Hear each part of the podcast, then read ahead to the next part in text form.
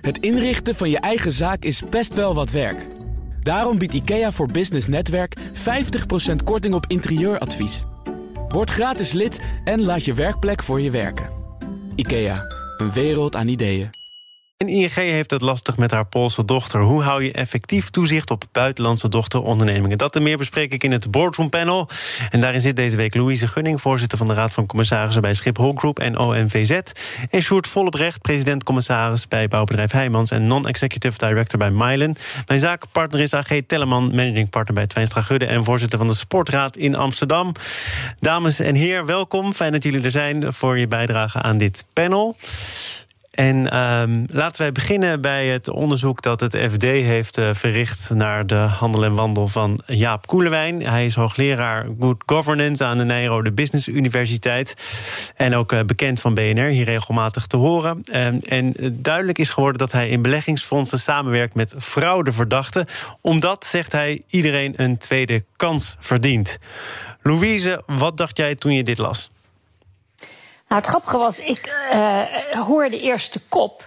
En ik ben het eigenlijk heel erg mee eens dat iedereen een tweede kans verdient. Maar toen ik het stuk las, dacht ik, ja, dit is eigenlijk veel te vroeg. Je geeft iemand een tweede kans die nog als verdachte te boek staat. Het is geen afgeronde zaak. Um, dat vind ik een, een risico. Als je iemand een tweede kans geeft, dan ben jij verantwoordelijk dat die persoon niet in de verleiding wordt gebracht om hetzelfde te doen als waar hij voor veroordeeld is. En in deze constructie kan ik me niet voorstellen dat Jaap Koelewijn in staat is om die garantie aan beleggers te geven. Ja, ja, ik wil zo meteen ook nog wat breder kijken naar die discussie. Maar als je het nu hebt over kan deze man weer in de fout gaan, dan zegt Jaap Koelewijn daarover: we hebben een hek rondom die verdachte gezet. Hij kan op geen enkele manier bij geld. Maar als ik dat stuk geloof, is hij wel degene die ook beleggers te woord staat. En dat vind ik ingewikkeld. De, als, als iemand op een gegeven moment een veroordeling gehad heeft en een straf heeft uitgezeten. Dat is als je wat je in de, het reguliere uh, rechtscircuit hebt. Dan verdient iemand een kans om te reïntegreren weer in de samenleving te gaan. Er zijn ook uh, bijvoorbeeld in de wetenschap situaties waarbij er helemaal geen officiële rechtspraak is en ook geen gangbare strafmaat. En dan is een tweede kans nog veel ingewikkelder om aan iemand te geven. Nou, in eerste instantie dacht ik dat het in die laatste categorie was. Maar het feit dat hier de rechtsgang nog niet voltooid is. En dat je iemand wel in een positie brengt waarin hij ook potentiële beleggers te woord staat, dan denk ik, dan ben je gewoon te vroeg. Sure, hoe kijk jij uh, naar deze zaak en ook wat algemener naar mensen een tweede kans geven? Uh, nou, in algemene zin volg ik Louise wel, maar in het geval van geld, hè, het is niet een tastbaar product als een auto waar je klant kan zeggen: ja, er zit een kras op, ik neem hem niet af. Er gebeurt heel veel onder de motorkap. Uh, processen zijn ervoor, systemen, organisatie, maar de individuen spelen toch een bepalende rol. En geld is uiterst vluchtig, dus dan word je als klant met de gevolgen geconfronteerd wat het wanneer het fout gaat. Dan denk ik niet dat het aan de koele wijn is om uh, zijn levensvisie in zijn product op te nemen. Ik denk dat hij betwijfel niet moet inhalen. In dit geval wordt er nog onderzoek uh, verricht en is er ook een veroordeling geweest. Had hij dit niet moeten doen. Jij hebt het ook gelezen, Ageet? Ja. Ja, ik dacht vooral, kijk, in eerste instantie denk ik, hij doet op zich niet iets, als zover ik dat kan beoordelen, wat niet mag. Maar het verbaast me als je zelf deskundige bent op het gebied van integriteit in de financiële sector. Of in ieder geval integriteit is iets waar ook hij uh, zich vaak als deskundige over uitlaat en ook bekend over is, uh, ook erin doseert. Ja, dan, ik vind voor iedereen al een wonderlijke keuze om deze te maken. Maar als je zijn vak hebt en ook daar geloofwaardig in wil zijn ja, dan verbaas ik me enorm dat je dit risico nou, neemt. Dat, ik vond dat een uh, goede vraag van onze collega's van het FD. Ze stelden hem namelijk de vraag of hij als professor in goed bestuur denkt slimmer te zijn dan een recidiverende fraudeur. En toen dacht ik, speelt dat mee? Dat misschien iemand die daar heel erg in thuis is, die daar verstand van heeft, denkt. Onder mijn hoede gebeurt dit niet. Ja, maar hij doet dit als ondernemer. Hij doet dit niet in opdracht van ja. hè, een toezichthouder. Hij heeft hier een zakelijk belang. Dus ik, ik, ik vind dat dan toch een andere, van een andere orde. Louise? Ja, ik ben het daar heel erg mee eens. Je kunt als onderzoeker misschien slimmer zijn in het detecteren van fraude in uh, casuïstiek die je bekijkt. Maar dit is inderdaad een onderneming. Zo stelt hij zichzelf ook op daarin. Uh, en dan heb je een verantwoordelijkheid jegens de klanten die je met je beleggingsfonds probeert te bereiken. Uh, en ik kon uit het, uh, het, stuk van het FD, wat, wat volgens mij goede onderzoeksjournalistiek was, niet achterhalen of hij persoonlijk in een positie was dat hij kon zien dat er geen fraude uh, in uh, de dagelijkse praktijk van dat fonds kon plaatsvinden. Nee, hij zegt daar overigens over aan het einde van het artikel. Het is zo hard gegroeid, zo snel gegaan dat het mijn span of control te boven gaat. Ik heb inmiddels besloten bij beide beleggingsfondsen de bestuurlijke structuur te versterken met een compliance officer. Sjoerd, is dat dan inderdaad het bewijs dat hij het zelf niet meer helemaal kon overzien? Of dat misschien ook nooit gekund heeft? Nee, dat, je, je, hoort vaak van goochelaars. Ze doen hun trucs het liefst voor intelligente mensen. Hè, want die zien de olifant uh, niet. Uh, en die loopt weg, dat, dat weet je. Nou, dus het feit dat je denkt intelligenter te zijn dan iemand anders, daar moet je mee oppassen. En je moet beginnen bij het begin. Je moet het risico niet willen nemen in dit soort situaties. Het is vermogen en geld van anderen. Daarmee moet je niet zelf risico willen nemen. Buiten hetgeen wat je, wat je aanbiedt. En door de verkeerde mensen in te zetten. He, ja, maar Jaap Koelewijn wil dit dus wel, wel, want hij zegt ook: Ik heb ja. zelf ook een tweede kans gekregen. Ik vind juist dat ik daarnaar moet leven. Daarom neem ik dit risico bewust. Ja, dan moet je, wat mij ja. betreft, een ander vak kiezen. Nou, ik, ik snap dat punt van die tweede kans heel erg. Want in de wetenschap, waar ik eh, oorspronkelijk vandaan kom, is natuurlijk wetenschappelijke integriteit de afgelopen jaren heel erg in de belangstelling geweest. Er zijn ook een aantal grote fraudezaken geweest. Het lastige daar is dat een, een tussen aanhalingstekens veroordeling voor wetenschappelijke fraude geen eh, straf met een termijn kent. En de vraag is dus op welke manier iemand die ooit gefraudeerd heeft in de wetenschap weer aan het werk kan komen. Als je uh, zo iemand als Diederik Stapel niet eens meer een baan bij de universiteitsbibliotheek wil geven, dan maak je het voor iemand vrijwel onmogelijk om weer terug te keren in de samenleving. En ik vind het geven van tweede kansen is iets wat we allemaal moeten overwegen. Maar als je het doet, heb je dan ook de verantwoordelijkheid jegens die samenleving of de onderneming of de klanten dat er geen enkele kans bestaat dat die persoon opnieuw in de fout kan gaan. En volgens mij zit dat laatste niet goed bij deze constructie van Jaap Koelewijn. Ja, en, en nog even over die, die wetenschap, inderdaad. Want Diederik Stapel, jij zou dus eigenlijk suggereren: geef die man een straf, een termijn. Zeg daarna: je hebt ervoor geboet. Je hebt misschien wel beterschap getoond of beloofd je mag weer aan de bak. In plaats van dat dat voor altijd en eeuwig uh, boven iemand blijft ja. Ik vind dat iedereen daar recht op heeft. Het kan best zijn dat je hem niet gewoon weer aan de bak laat in de wetenschap, omdat je te bang bent dat hij daar uh, in staat zal zijn om opnieuw te frauderen. Maar je kunt hem wel op andere plekken aan het werk zetten. En als je hem in de wetenschap aan het werk zet, dan heb je de verantwoordelijkheid om een uh, uh, supervisor na, naast hem neer te zetten om in de gaten te houden dat er niet opnieuw wetenschappelijke fraude gepleegd wordt. Ja. Ik, ik wil naar, naar een ander, andere categorie fouten, namelijk fouten die niet willens en wetens worden gemaakt of die onder de noemer bedrog vallen. Maar fouten die mensen maken zonder dat ze nou per se de boel willen oplichten, maar wel een cruciale fout die uh, van belang kan zijn in de continuïteit van uh, een onderneming. Zou je zo'n fout uh, mensen moeten vergeven, Sjoerd? Of zit daar ook een grens aan? Er zit zeker een grens aan. Hè. Zeker hoog in de organisatie heb je bepaalde taken en verantwoordelijkheden. En het meest belangrijke is een duurzaam bedrijf die doorzettingsvermogen heeft. En ook wanneer je naïef fouten maakt, dan wordt het je toch aangerekend. Er zijn natuurlijk altijd wel een, een uitzondering. Uh, bewust risico's nemen, dat goed afstemmen en dan toch ook met je commissarissen zeggen we kunnen en we durven het aan, dan kan het fout gaan. Dat is een ander verhaal. Maar uh, ja, je, wordt, je zit niet voor niets in die top. Uh, dus dat, dat is ongeveer de grens die je trekt van in zo'n geval heb je niet de mogelijkheid een tweede kans te geven, moet iemand ook vaak weg. Dus, dus mensen die zeggen, je moet juist fouten maken, want van fouten maken word je beter. Sjoerd, die zijn bij jou een beetje aan het verkeerde adres?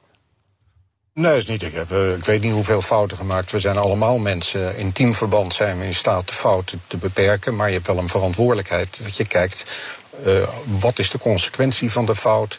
En stelt dat er drie dingen achter elkaar fout gaan, uh, waar eindigen we dan? En daar trek je een grens als dat de continuïteit van de onderneming uh, onderuit kan schoffelen. Dus zo kun je werken met fouten. Ageet?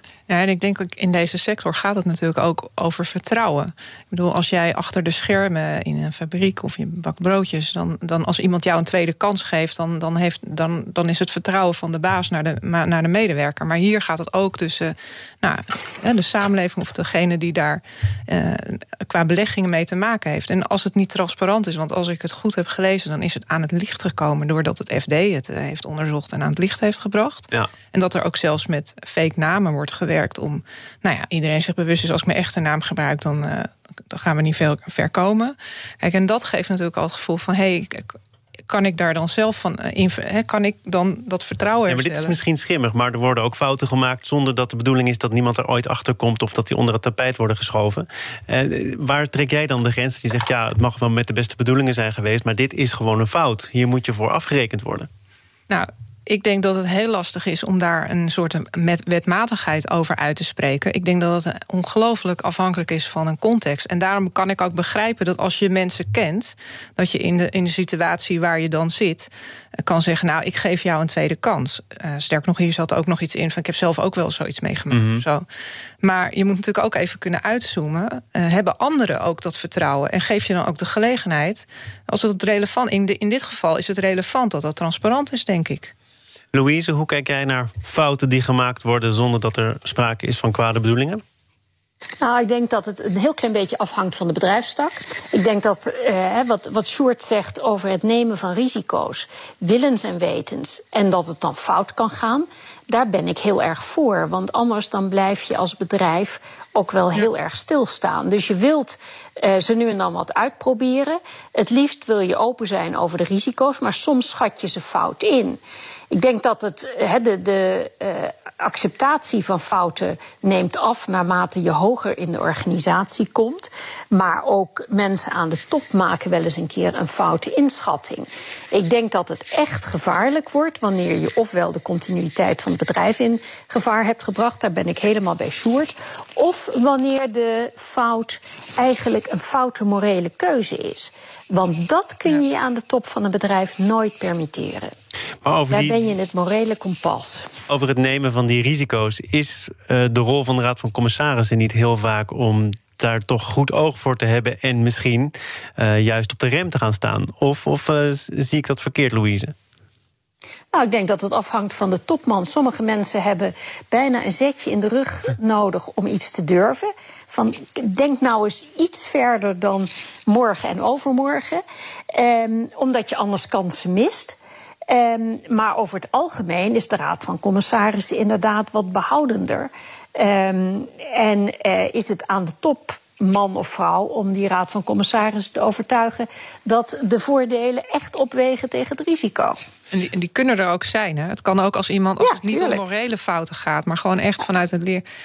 Iemand die daar, daarna heeft laten zien weer, weer daar, ja, daar met die fouten om te kunnen gaan. Een bepaalde veerkracht te hebben, weerbaarheid of daarmee om te gaan. Dat is een enorme kracht in deze tijd waar zoveel innovatie plaats moet vinden. Dus ja. We gaan uh, naar de, de top van een ander groot bedrijf. Zaken doen. Gast is het Boardroom Panel. Louise Gunning, voorzitter van de Raad van Commissarissen bij Schiphol Group en ONVZ. Sjoerd Volleprecht, president-commissaris bij Heijmans en non-executive director bij Myland. Mijn zakenpartner is AG Telleman, managing partner bij Twijnstra Gudde en voorzitter van de Sportraad in Amsterdam. Uh, deze week volop in het nieuws. Uh, ING en dan met name rondom het Poolse dochterbedrijf. ING probeert er al jaren grip op te krijgen. Uh, niet alleen ligt de Poolse toezichthouder dwars, er zijn ook spanningen tussen het ING-bestuur en de Poolse directie. Het komt er kort gezegd op neer dat ING zelfs als eigenaar van dat bedrijf, er niet in slaagt om inzicht te krijgen in transacties. En als je dat inzicht niet hebt, dan kunnen er ook zaken gebeuren die het daglicht niet kunnen verdragen. Sjoerd, hoe kan dat? Je bent eigenaar van het bedrijf en je komt er maar niet echt doorheen. Ja, het is, een stukje instelling. Uh, ik, ik geloof sterk dat de top van de onderneming, de, de CEO, CFO en ook CEO, ook af en toe echt heel de diepte ingaan en onderliggende stukken willen zien. Uh, samen met operational audit, financial audit. En je moet zorgen dat uh, werkmaatschappijen als team functioneren, maar ook de individuen binnen het team open kunnen spreken. Ondanks de nummer één die dan een belangrijke primus inter pares positie heeft. En alleen door die interactie in, over de tijd mee te maken, leer je of die onderneming werkt zoals jij wil of, uh, of niet. En dat moet je zien ook in het licht van culturen die sterk kunnen verschillen tussen landen. Dus wat wij denken, als we het zo inrichten, gaat men ook zo werken als wij werken. Dat is geen gegeven. En dat maakt dat je, ja, je moet samen het spel willen spelen. Daar, daar begint het. Anders krijg je nooit uh, inzicht in de details. Maar het begint misschien al voordat het begint. Moet je dit soort vragen niet al heel erg goed hebben beantwoord voordat er überhaupt sprake is van een overname? Uh, ja, maar uiterst moeilijk in te schatten van de buitenkant. Uh, je kijkt uh, absoluut ook, voorspellen de mensen juist, komen ze na wat ze zeggen? Hebben ze soms spotjes op de balans staan, waardoor het leven een stuk makkelijker wordt? Dat doe je allemaal wel. klanten bevraag je, maar toch hoe de mensen zelf eigenlijk in de wedstrijd zitten, is, is, blijft heel lastig beoordelen vooraf. Dit is een uh, Pools bedrijf met een eigen beursnotering, een eigen raad van commissarissen. Het FD noemt dat een gespleten loyaliteit, want er zijn dus ook nog andere aandeelhouders. Um, zijn dat zaken die het wel bemoeilijken? Sjoerd? Ja, nee, absoluut. Hè, want dan krijg je een soort uh, eigen koninkrijk als, uh, als risico. Dus ik hou eigenlijk niet van dit soort constructies. Je moet er bovenop blijven zitten. En overigens, eh, één, één ding waar je altijd naar moet kijken, wekelijks, is eh, cashflow. Daar zie je ook snel of er dingen gebeuren die, die niet verklaarbaar zijn, waardoor je er dichtbij komt. Maar zo half eh, in het huwelijk, half daarbuiten, is in bedrijfsleven over het algemeen heel slecht. Louise, um, ja, dat huwelijk dat, dat, kan, kan misschien wel beter. Het begint dus inderdaad bij weten wat er speelt in Polen. Um, wat denk jij, hoe komt het dat ING er niet in slaagt om dat echt goed in beeld te krijgen? Nou, ik denk dat uh, iets wat Short helemaal in het begin zei, uh, herken ik enorm. Dat je toch geneigd bent om te denken dat de hele wereld is uh, zoals wij hier de wereld georganiseerd hebben. Dus je kunt je haast niet voorstellen dat de signalen die je krijgt in de aanloop naar zo'n overname misschien op iets anders duiden dan zoals je ze in de Nederlandse context zou interpreteren. En ik denk dat het ook voor een raad van commissarissen heel erg moeilijk is als je niet iemand hebt die vanuit die cultuur komt om het goed te kunnen inschatten. Um, en eh, de vraag is dus bij een constructie waarbij er een aantal dingen eigenlijk ingewikkeld zijn, de Poolse cultuur, eh, die je niet helemaal doorgrondt, met een toezichthouder waarvan je niet zeker weet hoe die functioneert, en dan nog andere aandeelhouders, of dan zo'n overname opweegt, of de voordelen opwegen tegen de risico's. Um, en ik denk dat dat in de loop van de tijd. Hè, er is natuurlijk een tijd geweest dat wij met z'n allen dachten dat we snel in Oost-Europa actief moesten worden, omdat daar een gouden markt lag. Datzelfde hebben we in China zien gebeuren. En dan langzaam maar zeker wordt duidelijk dat het veel ingewikkelder ingewikkelder ligt dan je in eerste instantie dacht. Nu zouden we waarschijnlijk veel minder geneigd zijn daar enthousiast in te duiken dan in de tijd. Want uh, je hoeft inderdaad niet heel erg ver te zoeken. En je komt uh, voorbeelden tegen waaruit blijkt dat het inderdaad lastig is om toezicht te houden in het buitenland. Of je nou hebt over Shell in Nigeria of andere banken die ja. in landen zijn gestruikeld. Um, jij denkt dat enthousiasme is wel definitief getemperd? Of hoort het nou eenmaal ook bij bedrijven om toch te denken: ja, hier ligt een kans, wij gaan het goed organiseren, we doen het? Nou, ik hoorde laatst van een bedrijf die uh, actief wilde worden in een land waar ze nog nooit eerder hadden gezeten. Die zei: wij doen dat alleen nog als wij iemand uit dat land aan ons team kunnen toevoegen in de aanloop naar die overname of in de aanloop naar het actief worden in die markt. Omdat dat de enige manier is om iemand te hebben die voor ons die signalen kan vertalen en naar waarde kan inschatten. En misschien zijn dat het soort uh, waarborgen die we tegenwoordig eerder zullen inbouwen dan dat we dat vroeger deden. Ageet? Ja, ik vraag me ook af of het niet uh, ja, steeds meer een uh, risico wordt voor de, nee, in van de Nederlandse banken om uh, zo internationaal te ondernemen. Omdat ja, zijn het nog incidenten waaruit blijkt dat het gewoon heel lastig is doordat je als bank ook verantwoordelijk bent door het aangescherpte toezicht. Uh, nou, bijvoorbeeld om witwaspraktijken op te sporen, tegen te, kunnen gaan en daar een rol in te hebben. Um, ja, Ze trekken zich ook terug, hè? Veel, is, veel ja, echt internationale ambities van banken zijn al behoorlijk... AMRO, het is een beweging uh, de andere kant op. Maar dat komt door, denk ik, dat het een te groot risico is... en een enorm organisatievraagstuk met allerlei ICT... Uh, nou, compatibiliteit die er voor nodig is om dat goed. En ook allerlei menskracht die nodig is om die taken allemaal goed te kunnen, die publieke verantwoordelijkheid goed te kunnen invullen. Dus ik denk dat het, het voelt voor mij ook van ja, voor banken wordt het ook steeds moeilijker om ja, internationaal te ondernemen. Ja, je hebt de, de privacywetgeving waar je aan moet denken, alle compliance waar je aan moet voldoen. En dan heb je ook nog belemmeringen als het gaat over uh, elkaar zien, echt in contact treden, die nu te maken hebben met corona. Of Sjoerd, valt daar wel een uh, mouw aan te passen? Nee, dus lichaamstaal met elkaar vooraf in zo'n traject uren doormaken. Ook, ook soms bijvoorbeeld wel argumenten hebben vooraf. Dan leer je elkaar veel beter kennen en hoe je reageert in bepaalde situaties. En dat is in coronatijd, als je minder kunt reizen en dat minder kunt doen, is echt een probleem. Uh, wat Louise ook zei, soms is het verstandig om al een tijd in een land op kleine schaal werkzaam te zijn. Dan, dan leer je van je kleinere fouten, is nog niet zo erg. En als je daar eenmaal comfortabel in bent, je hebt je eigen teams gevormd, dan kun je die stappen wat makkelijker maken. Dan tot slot uh, moest ik denken aan een opmerking van mijn zakenpartner van gisteren, Annemieke Robeek. Ik zeg er voor de volledigheid nog bij, oud-commissaris bij ABN AMRO. En zij stelde hoeveel compliance-medewerkers je ook aanstelt. Uiteindelijk heb je onderzoeksjournalistiek nodig om dit soort zaken boven water te krijgen. Louise, ben je het daarmee eens? En als dat zo is, is dat niet ook een beetje een treurige conclusie? Ja, ja, ja. Ik, je overvalt me er een beetje mee. Ik vind het op zich wel een mooie stelling, want ik denk dat dat ook precies de rol is die de onderzoeksjournalistiek kan spelen. Eh, waar je zelf misschien een blinde vlek in je eigen organisatie hebt, omdat je er middenin zit.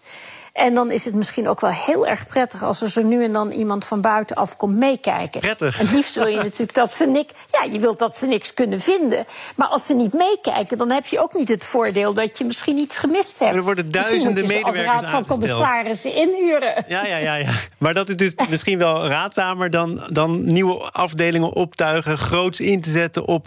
Nou, inderdaad, ja, maar dat is net als met hackers. Je hebt al die, eh, die positieve hackers die je in kunt huren als om te kijken of de OV-chipkaart nu dit keer wel veilig is. Nou, ik ben er wel voor. Ik vind, hem, ik vind het een mooie afsluiting. En daar zijn we ook precies aan toegekomen. Louise Gunning, voorzitter van de Raad van Commissarissen bij Schiphol Group en OMVZ. Sjoerd Vollebrecht, president-commissaris bij Heijmans en non-executive director bij Mylin. En mijn zakenpartner van vandaag, AG Telleman, managing partner bij Twijnstra Gudde, voorzitter van de Sportraad in Amsterdam. Fijn dat je er was. Graag gedaan. Morgen dan ben ik er weer. Dan gaat het over de coronacrisis en de impact die dat heeft op de zorg, de catering, de beveiliging, de schoonmaak. En juist in die sectoren is de Facilicom Group actief. Wat betekent de pandemie voor dit bedrijf? Dat ga je morgen horen van de topman van Facilicom Group, Geert van der Laar. Hij is morgen het gast. Zometeen is het eerst tijd voor Nieuwsroom. Dat is de dagelijkse podcast van het FD en BNR, gepresenteerd door Mark Beekhuis. Veel plezier daarmee en tot morgen. Een kleine update maakt een wereld van verschil. Daarom biedt IKEA voor Business Netwerk gratis snelle interieurtips en ideeën. Word gratis lid en laat je werkplek voor je werken. IKEA een wereld aan ideeën.